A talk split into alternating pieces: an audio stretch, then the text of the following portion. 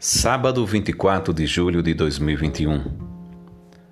Abençoado seja o nosso sábado e que aproveitemos para uma meditação sobre a vida, sobre sabedoria e sobre as coisas passageiras da terra.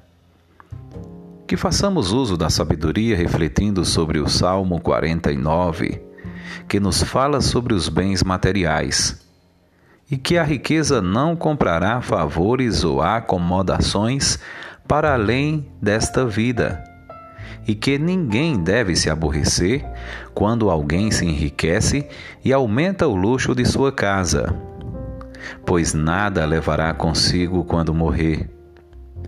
Não levará com ele o seu esplendor, porque os únicos que se beneficiarão disso são os ladrões de túmulos.